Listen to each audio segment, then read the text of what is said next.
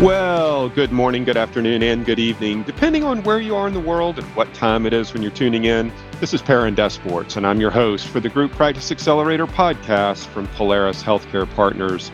If you're an entrepreneurial dentist or physician and you're interested in building a successful group practice, you found your primary resource for some of the industry's best business education. My partner, DeWalker Sinha, and I have decades of experience helping people just like you launch, scale, and ultimately exit successful group practices. In short, we create clarity, confidence, and results. Well, welcome everybody once again to the Group Practice Accelerator podcast, another note-taking episode at hand, and another episode devoted to so many of you data heads out there, metrics, analytics, all the numbers behind the numbers that we tend to provide and that so many of you know and love.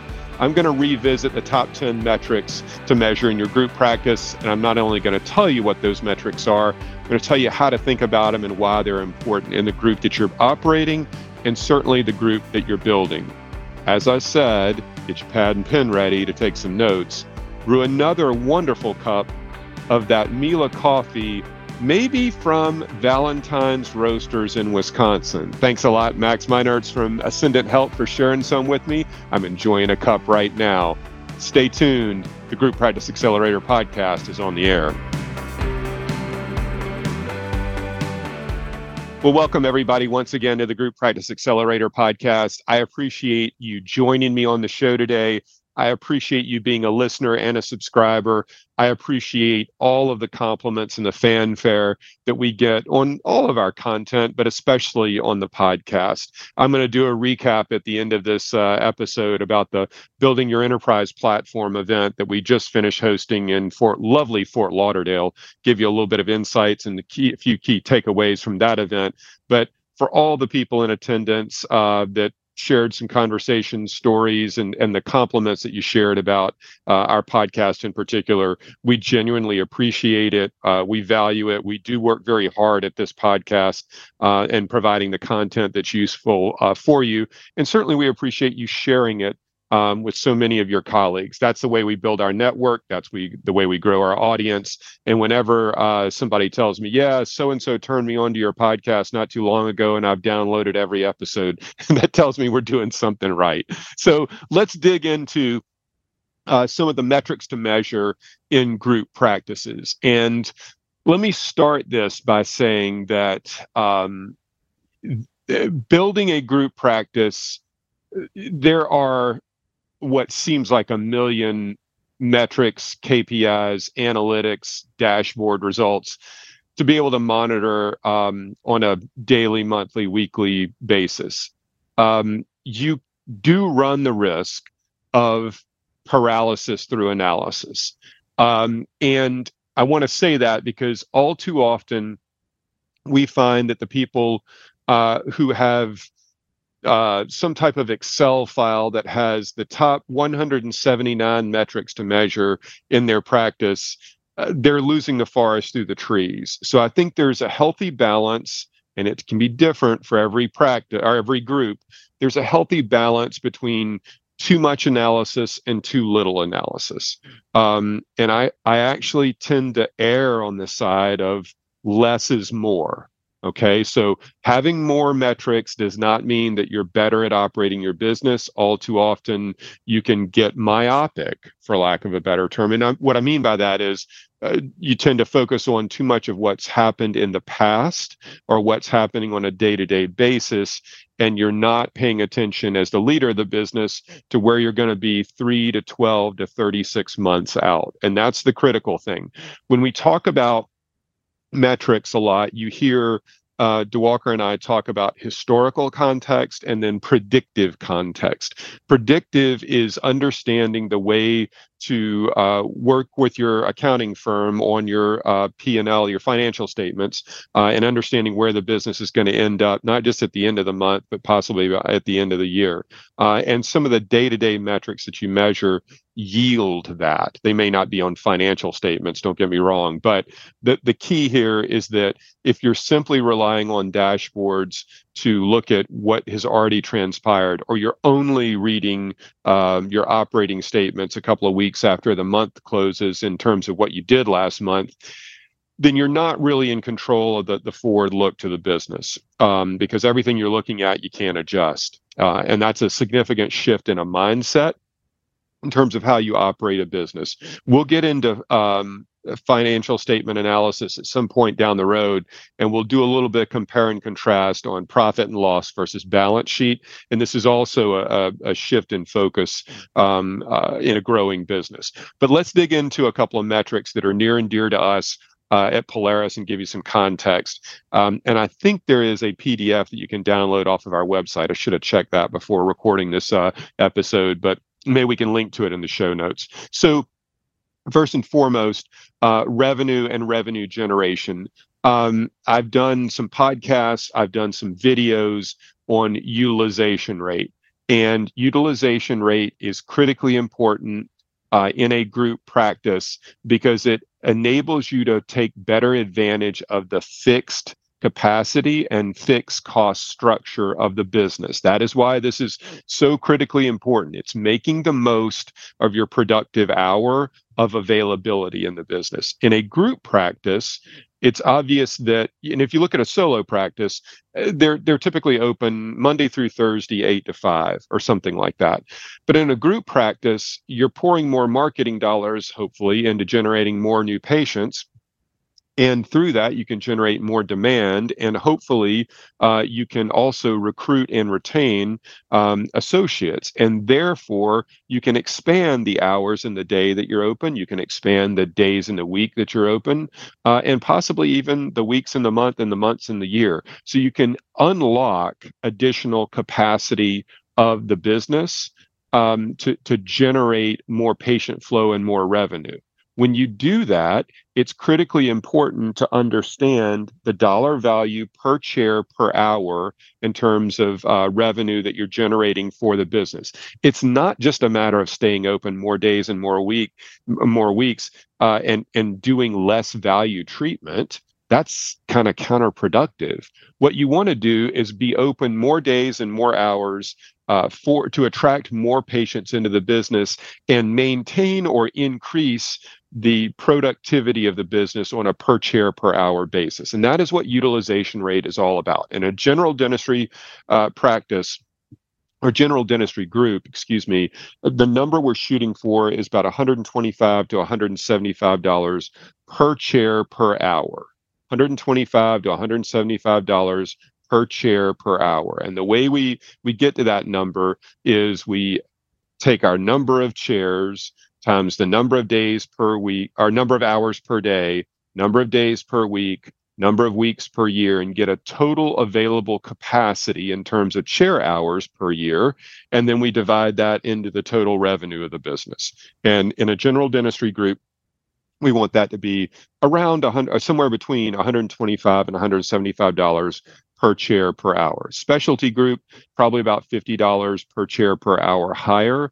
Obviously, more is better in both contexts. But this is a measure of gaining maximum utilization out of the available capacity of when the business is open. And that's critically important. And it's a sort of a unique way of measuring revenue in a group practice context. EBITDA margins. We talk a lot about EBITDA dollars because EBITDA dollars influence valuation for either buy-in or earn-in from associates, and certainly valuation for exit strategy. That being said, while you're focused on EBITDA dollars, it's not just a matter of the dollars you're generating, but the margin at which you're generating them. A business that runs low EBITDA margins is going to be kind of a rat race, honestly, because you're operating in the sales cover sins mentality, whereas a business that generates higher EBITDA margins has a more efficient cost structure and hopefully is ultimately more scalable, assuming that you can generate the patient flows for it.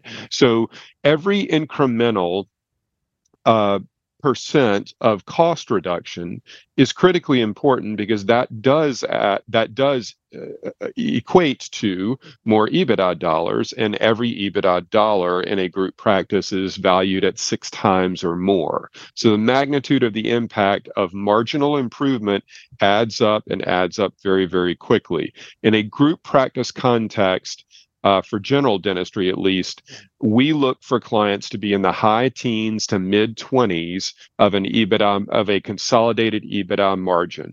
If you want to use 20% as the number, that's probably fine.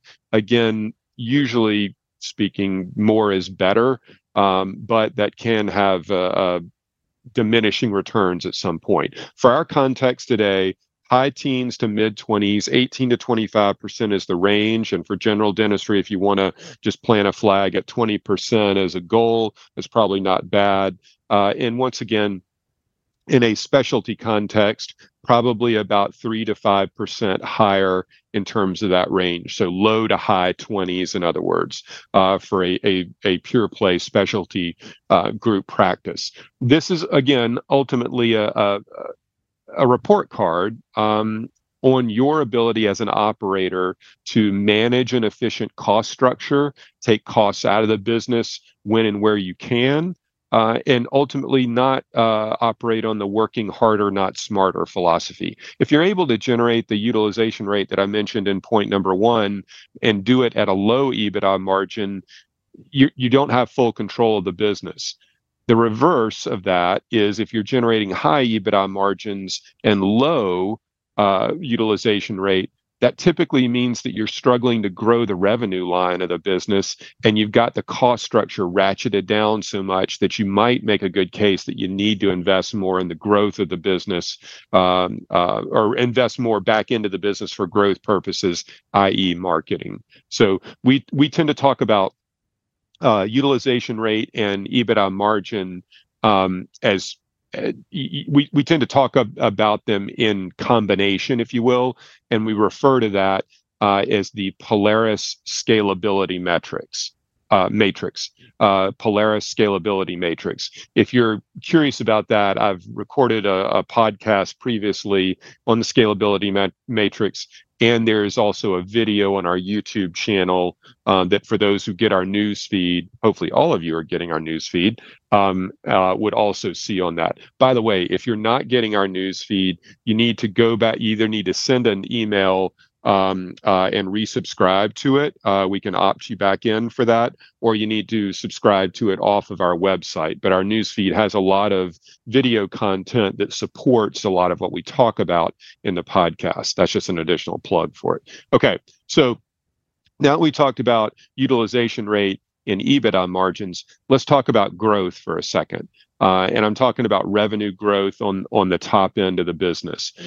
If you are buying and building new practices every year, it stands to reason that you're generating new and additional revenue that is reflected in the top end growth numbers of the consolidated business. That being said, when we work with clients, both in a consulting capacity and in a sell-side advisory capacity, we really want to dig into the revenue growth by location, meaning individually. And why is that important? It's important, once again, because it's a reflection on your ability as a business leader and an operator. If you are simply relying on additional locations to grow revenue in a business, that has both diminishing returns at some point, and you're in a little bit of jeopardy as it relates to your banking relationship, meaning if the bank shuts down some of the funding, then your growth strategy grinds to a halt, and your revenue, the impact on your revenue line is fairly detrimental. On the other hand, if you are adding new locations and you're growing same store sales, meaning each of your core business locations continues to grow, now you're really cooking with gas, because you're probably increasing your EBITDA margins at a very healthy rate. And that is a very regenerative type of an economic engine for a business. So what we're looking for here is a minimum revenue growth rate of about 10% on an individual location by location count, okay? 10% by individual location, not just 10% on the combined business that would factor in new locations. The reason, again, that 10% is such an important number is several fold. One, most of the analysts that follow dentistry as an industry forecast the industry to grow at about 5% annually. So you're getting some level of economic lift by just being in the business. The second thing is most group practices reinvest a healthy dollar amount into their marketing efforts. You should be able to generate more new patients very effectively versus a traditional solo practice would. The third thing is most group practices negotiate insurance reimbursement rates fairly consistently and to their benefit because they have negotiating power that exceeds traditional solo practices. The third thing is the bigger the group gets is the more probability or likelihood that you're going to be able to recapture some of your specialty revenue streams that you would otherwise send out to a specialist. And obviously, I mentioned before that you can add headcount to the business to stay open more days and hours. Everything I just rattled off there should be impacting every one of your clinic level revenue numbers specifically, and that should be growing at twice the combined industry average of 5%. All right, so 10% on a location by location basis is the number we're looking for. Wages. It takes a team to support all of our clinical efforts, and when we look at the team that supports all of our clinic level efforts, we want that number to be around 25%. This is a kind of a fluid number based on general dentistry versus specialty. You know, some endo practices don't have hygienists. Look, there are a lot of different things that influence this, but for general dentistry, all non-doctor payroll wages need to be 25% or less, ideally 21 to 24% of revenue. And for a general dentistry group, you're probably 6 to 8% on office staff, 6 to 8% on assistants, 7 to 9% on hygienists. So, you know, those are you can add all that up and you're probably in the low 20s, but certainly below 25% for non-doctor wages. I mentioned hygienists. For a general dentistry group, hygiene can make or break the business. It is the feeder system. It is the floor on revenue typically for a general dentistry practice. And obviously, hygienists are highly compensated. We've lost a number of them in the industry, an exodus around COVID that many of which have not returned. So there are challenges with hygienists specifically and in the hygiene departments overall. But the best businesses that have a finely tuned, highly motivated, and very effective hygiene department that works congruently with the doctor handoffs and case presentation, things like that. These are businesses that generate about 3 times wages and benefits when it comes to attributed hygiene revenue. 3 times wages and benefits. That's the 3X number is really the number you're shooting for as an ultimate measure of hygiene department productivity as well as individual hygienist performance. Acquisitions. Most groups are growing through acquisition, but there are more and more that are using a de novo approach. So we'll talk about de novos in just a second too, but for those that are acquisition oriented, EBITDA, every solo practice is going to probably be listed as a percentage of collections in terms of valuation methodology. We all know that from traditional brokers. For us building group practices, the ultimate arbiter of valuation is multiple of EBITDA. So even though you may justify buying a practice as a percentage of collections, you at least need to gain clarity on what that equates to as a multiple of EBITDA. In our world, solo practices typically value between 3 to 5 times EBITDA. For those who have been followers of the podcast for a long time, you've heard us throw out that number and you've probably seen it in our presentations. It's not a new number for you, 3 to 5 times EBITDA. That being said, you need to be very clear about the way you calculate EBITDA for your business as well as for the practices you acquire. You may have the opportunity to buy a solo practice for more than 5 times EBITDA. And this would be a way of saying overpaying for that acquisition. Now, when we say a solo practice values 3 to 5 times EBITDA, that's not a hard and fast rule as if to say, hey, if it's more than 5 times EBITDA, I'm walking away. This is a range, and it has some context around it.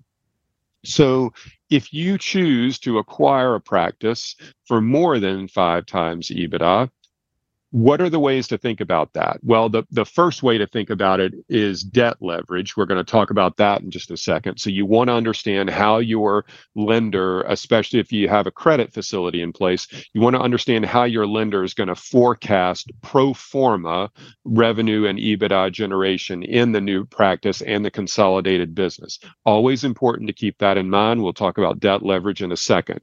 The second thing, though, is as an operator, a new owner of that practice that you just seemingly overpaid for, what are the top 2 or 3 areas of expense reduction that you're going to generate all but on day one? Is it cost of supplies and lab? Is it employee benefit costs? Is it professional services? Is it marketing costs, et cetera, et cetera? Like, where do you feel really confident about taking cost out of the business to generate more EBITDA?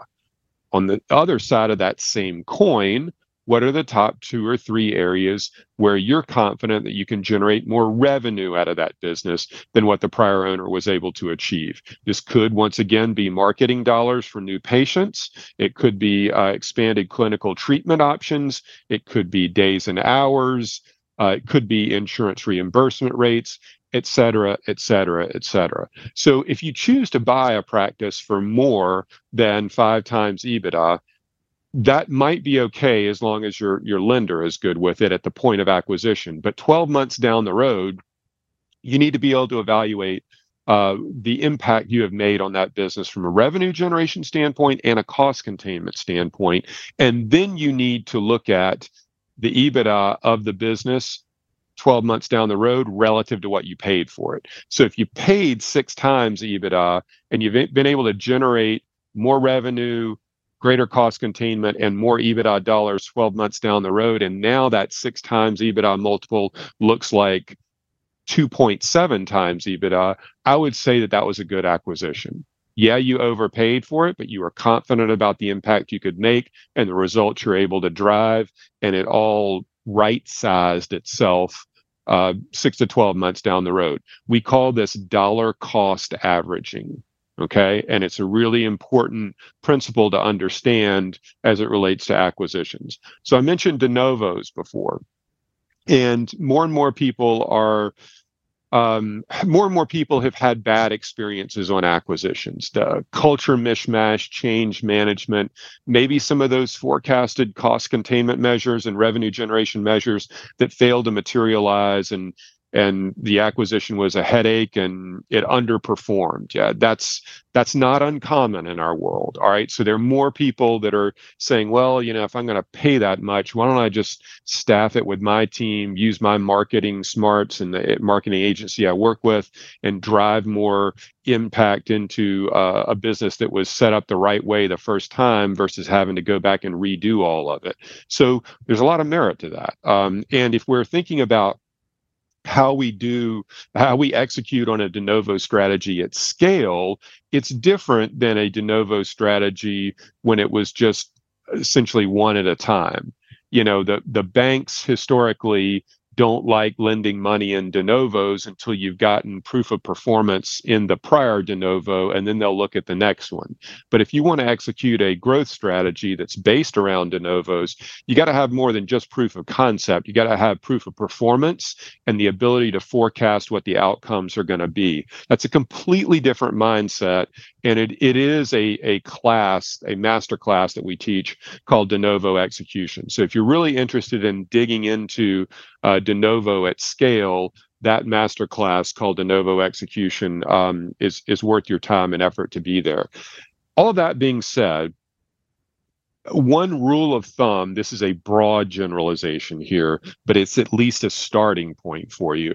If you're going to execute a de novo strategy, the revenue number you need to hit at the end of the first 12 months is probably about 2 times your investment to get the de novo open, all right? That's not including real estate if you own the real estate. I'm just talking about the build out and the equipment costs to get the doors open, okay? So 2 times the investment is your revenue target at the end of 12 months. So why do I say 12 months? Well, most of us think about our growth strategy in terms of adding additional locations on an annual basis. De novos can be really challenging in that context. So if we want to do this at scale, it needs to be a 12-month mindset. There are a lot of other metrics in de novos, the way we model out these things, and I can't do all that on a podcast. There is a video about it, and obviously we teach a masterclass about it. But suffice to say, if you're going to employ a de novo strategy, you don't want hope to be your strategy. You got to have targets to shoot for, and you got to understand the mechanics behind it. And really, the easiest way to start is to say whatever our investment is in that de novo, the revenue number we need to hit at the end of 12 months is 2 times that investment. This will get you in the discipline of not spending money foolishly on the investment to open it up. And it will also get you in the discipline of running out a 12-month forecast that yields that outcome and how you course correct every month along the way. So I mentioned leverage before and debt and banking, and you've probably also heard us talk about the way banks evaluate group practices being different than a solo practice context and the metrics that banks use. And they are numerous, but one of the hallmarks, one of the fundamentals in terms of lower middle market banks, in terms of credit facilities at least, is what we call funded debt to EBITDA or debt to EBITDA ratio. And that is specified in the loan documents of the lower middle market lenders when it comes to credit facilities. And this is another reason that securing a credit facility is so important in terms of executing growth strategy. But usually those leverage ratios are somewhere in the high 2s to high 3s in terms of debt to EBITDA ratio. So rule of thumb here is probably 3 times debt to EBITDA.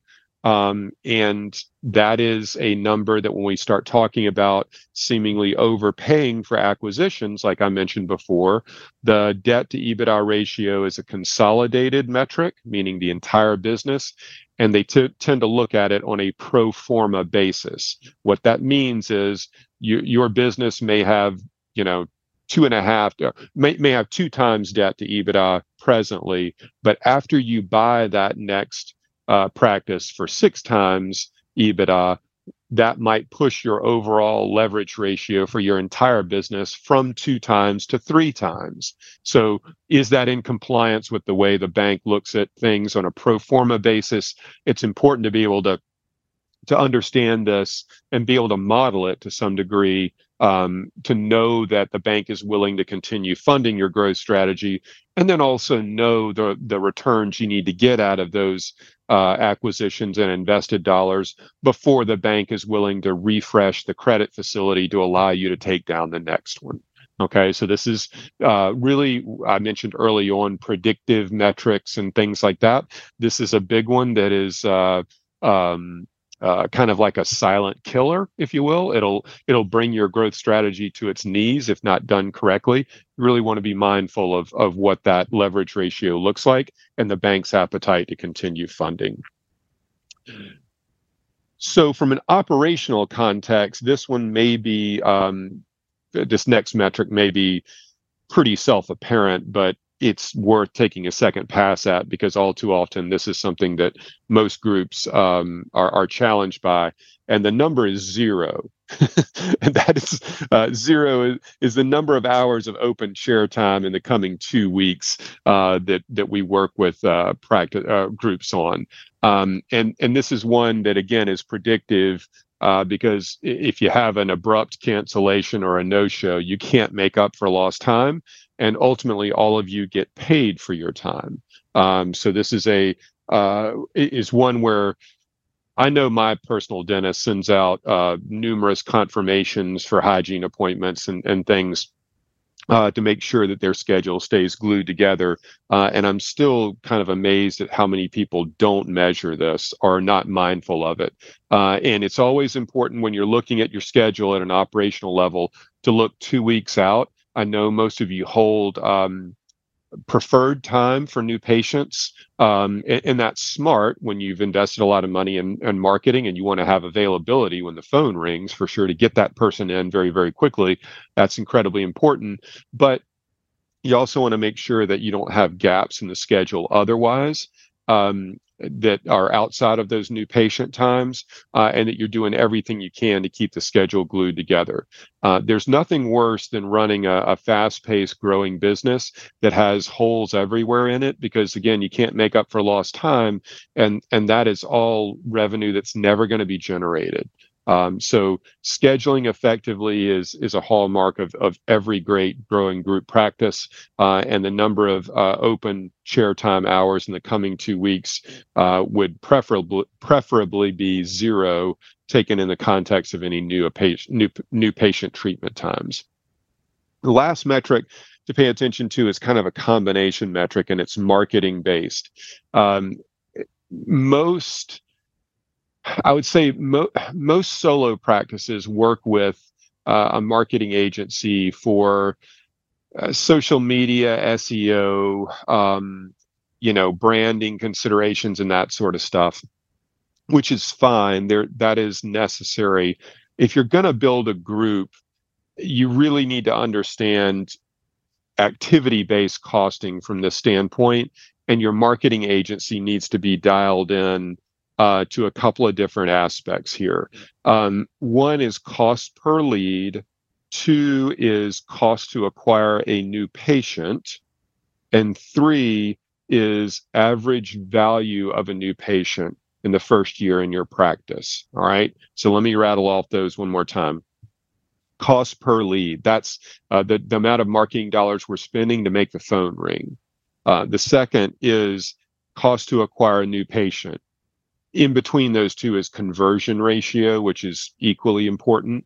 But so the phone, and not every time the phone rings are we going to bat 1,000, right? So if we're focused on a high conversion ratio, meaning converting the prospective patient call into an appointment, that's critically important. So right there, what's our cost to acquire a new patient every time we get a new patient in the chair?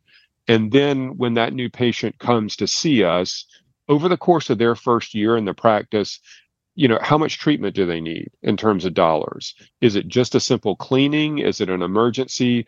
Or is it a cleaning with a comprehensive exam and a crown or something greater than that? The reason this is so important is because the first year patient value it is the number that helps us drive revenue, and it's monstrously important in a de novo practice. So what I'm saying here in the context of general dentistry is important for sure to make sure you're getting ROI on your marketing dollars, but on a de novo, it is absolutely mission critical, because without it, you can't forecast that first year ending number that I referenced before. So these numbers are kind of interconnected, and hopefully I'm doing a halfway decent job of explaining that. So cost per lead, cost to acquire a new patient, and first year patient value in your practice. Those numbers nationally, and this varies a lot, so check with your marketing agency if they don't already provide it, but probably somewhere between $100 to $150 per lead, somewhere between probably $250 to $300 for a new patient, depending on what your conversion ratio is again, and somewhere around on the low end, I'd say $800, on the high end, about $1,000 average first year treatment value of a new patient. All right. So $100 to $150 on cost per lead, $250 to $300 on cost to acquire a new patient. Those two numbers less is better. And the third number, first-year patient value of treatment, $800 to $1,000 more is typically better, assuming you're not over-treating, all that kind of stuff, right? So hopefully that gives you, I know that's three metrics in one, but that's the way we evaluate marketing, not just on a number of new patients each month or Google reviews, but in the holistic context of what our marketing spend is, the total budget, and then the output we get from it. So hopefully all of these metrics taken in context give you a different look at how you evaluate your business overall and different areas that you might be able to improve in it. And obviously this is something we work with our clients a lot on. And you know, if you need if you want to dig into any of that, happy to take calls on a one-off or trade emails or anything like that. So hopefully you gotten a lot of value out of this one. It's a little bit lengthier episode, but this may drop the week of Memorial Day, and figured you guys and gals might want to spend a little bit more time listening. All right. I'll be right back with some additional thoughts and to wrap up the show. Thanks, everybody, once again for joining me on the podcast today. Really appreciate you being in the audience, like I mentioned before. Really appreciate all the kind words and how often you share our podcast. And that is really the way we broaden our audience. And we're grateful for that and want to thank you a ton for it. I want to take just a quick second to recap the Fort Lauderdale event of about a week or so ago, and it was Building Your Enterprise Platform. This was an event that was kind of targeted at the 5 to 50 location type group size, and we had probably an equal number that were between 1 to 3 locations, 3 to 10, and 10 to 20 or thereabouts, and had about 40 some odd different businesses represented, if I remember correctly, between about 70 and 80 people total. So this was a different sort of an event than what we've done in the past. Typically, our subject matter, we focused more on the emerging group space, the 1 to 5, scaling from clinician to CEO, like we're going to be doing in Phoenix this fall once again, with Dr. Mark Costas and the Dental Success Institute. But this Building Your Enterprise Platform was a different phase of growth. And we shared a lot of new subject matter that we got a lot of good fanfare on. There are a couple of different segments we need to tweak and improve for next year when we host the conference again. But, for the first time having done it and kind of flying blind on it, I think the feedback was very complimentary overall, and it seemed that a lot of people got a lot out of it. And I think this is a different phase of growth for most of you in the audience that, you're pretty bullish on your ability to get from 1 to 5 locations just through effort and hard work. You can kind of outwork your problems, so to speak. And as long as you don't put a hole below the waterline in the boat, you're not going to sink it. That's a little bit different when you make the decision to go beyond 5 locations, 6 or more. And am I going to centralize? Am I going to build a call center? Am I going to recruit a C-suite team to lead the business and complement our efforts? Who are they? What do they do? How am I really going to scale the business? And if I choose to do that, am I certain about the journey at hand? And do I know that I'm building a more valuable company while I'm doing it? Or am I just scaling a bunch of chaos? And that was what we endeavored to solve in Florida together. And I think it was a fun event to do. It was because so much of it was new. It was a little bit anxiety filled for us, to be perfectly candid with you. These things are never easy, but judging from the feedback, I think we hit most of our marks. And like I say, there are a couple of things we can fine tune and improve for the next time. So very well received. And I'm glad we did it. I'm glad we took a risk. And I think this is something we can improve upon. And I think even for those of you in the audience who are not in Fort Lauderdale with us, there's more guidance, there are more options, there's more application for those of you who are looking to go from 5 to 10 to possibly 20 locations. All right. And I want to take a second to kind of talk about that, because when we look at all the DSO conferences out there, you know, again, they're panel driven by people who've built multiple hundred location groups, and you're sitting in the audience at three locations thinking, wow, I'm only 300 locations behind that guy, you know, or that gal. And there's nothing to apply there. And so we really want to focus more on not just those wanting to build a small group, but those wanting to scale a group and really build an enterprise worthy of valuation and effort to do it. And I think there is ample opportunity to do that. And I think in the coming years, you're going to see a lot more people committed to that journey versus just an abrupt sale in the short run. So that was a fun opportunity, and I think for those who didn't attend the conference, there will be the opportunity. We're going to do it again next spring. We're working on locations and hotels already and dates and everything. That's a good ways out, but probably going to be very late April to do that. So stay tuned for it. There'll be more information coming. And for those who were not able to attend the Scaling from Clinician to CEO event with Dr. Mark Costas last year in Denver, we're going to be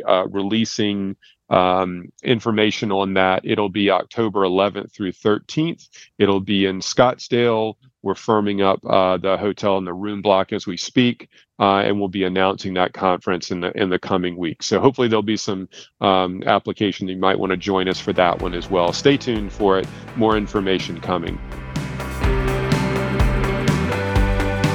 So that was a lot today, but I hope you certainly got a lot out of it. And I hope you find a lot of merit in our content. Again, we work really hard at it, and we appreciate all the fanfare that you give us. If you got questions, feel free to submit them directly to me at perrin@polarishealthcarepartners.com. And of course, you can find out more about everything we do on our website at polarishealthcarepartners.com. Thanks so much for being a listener and a subscriber. We'll see you on the next episode.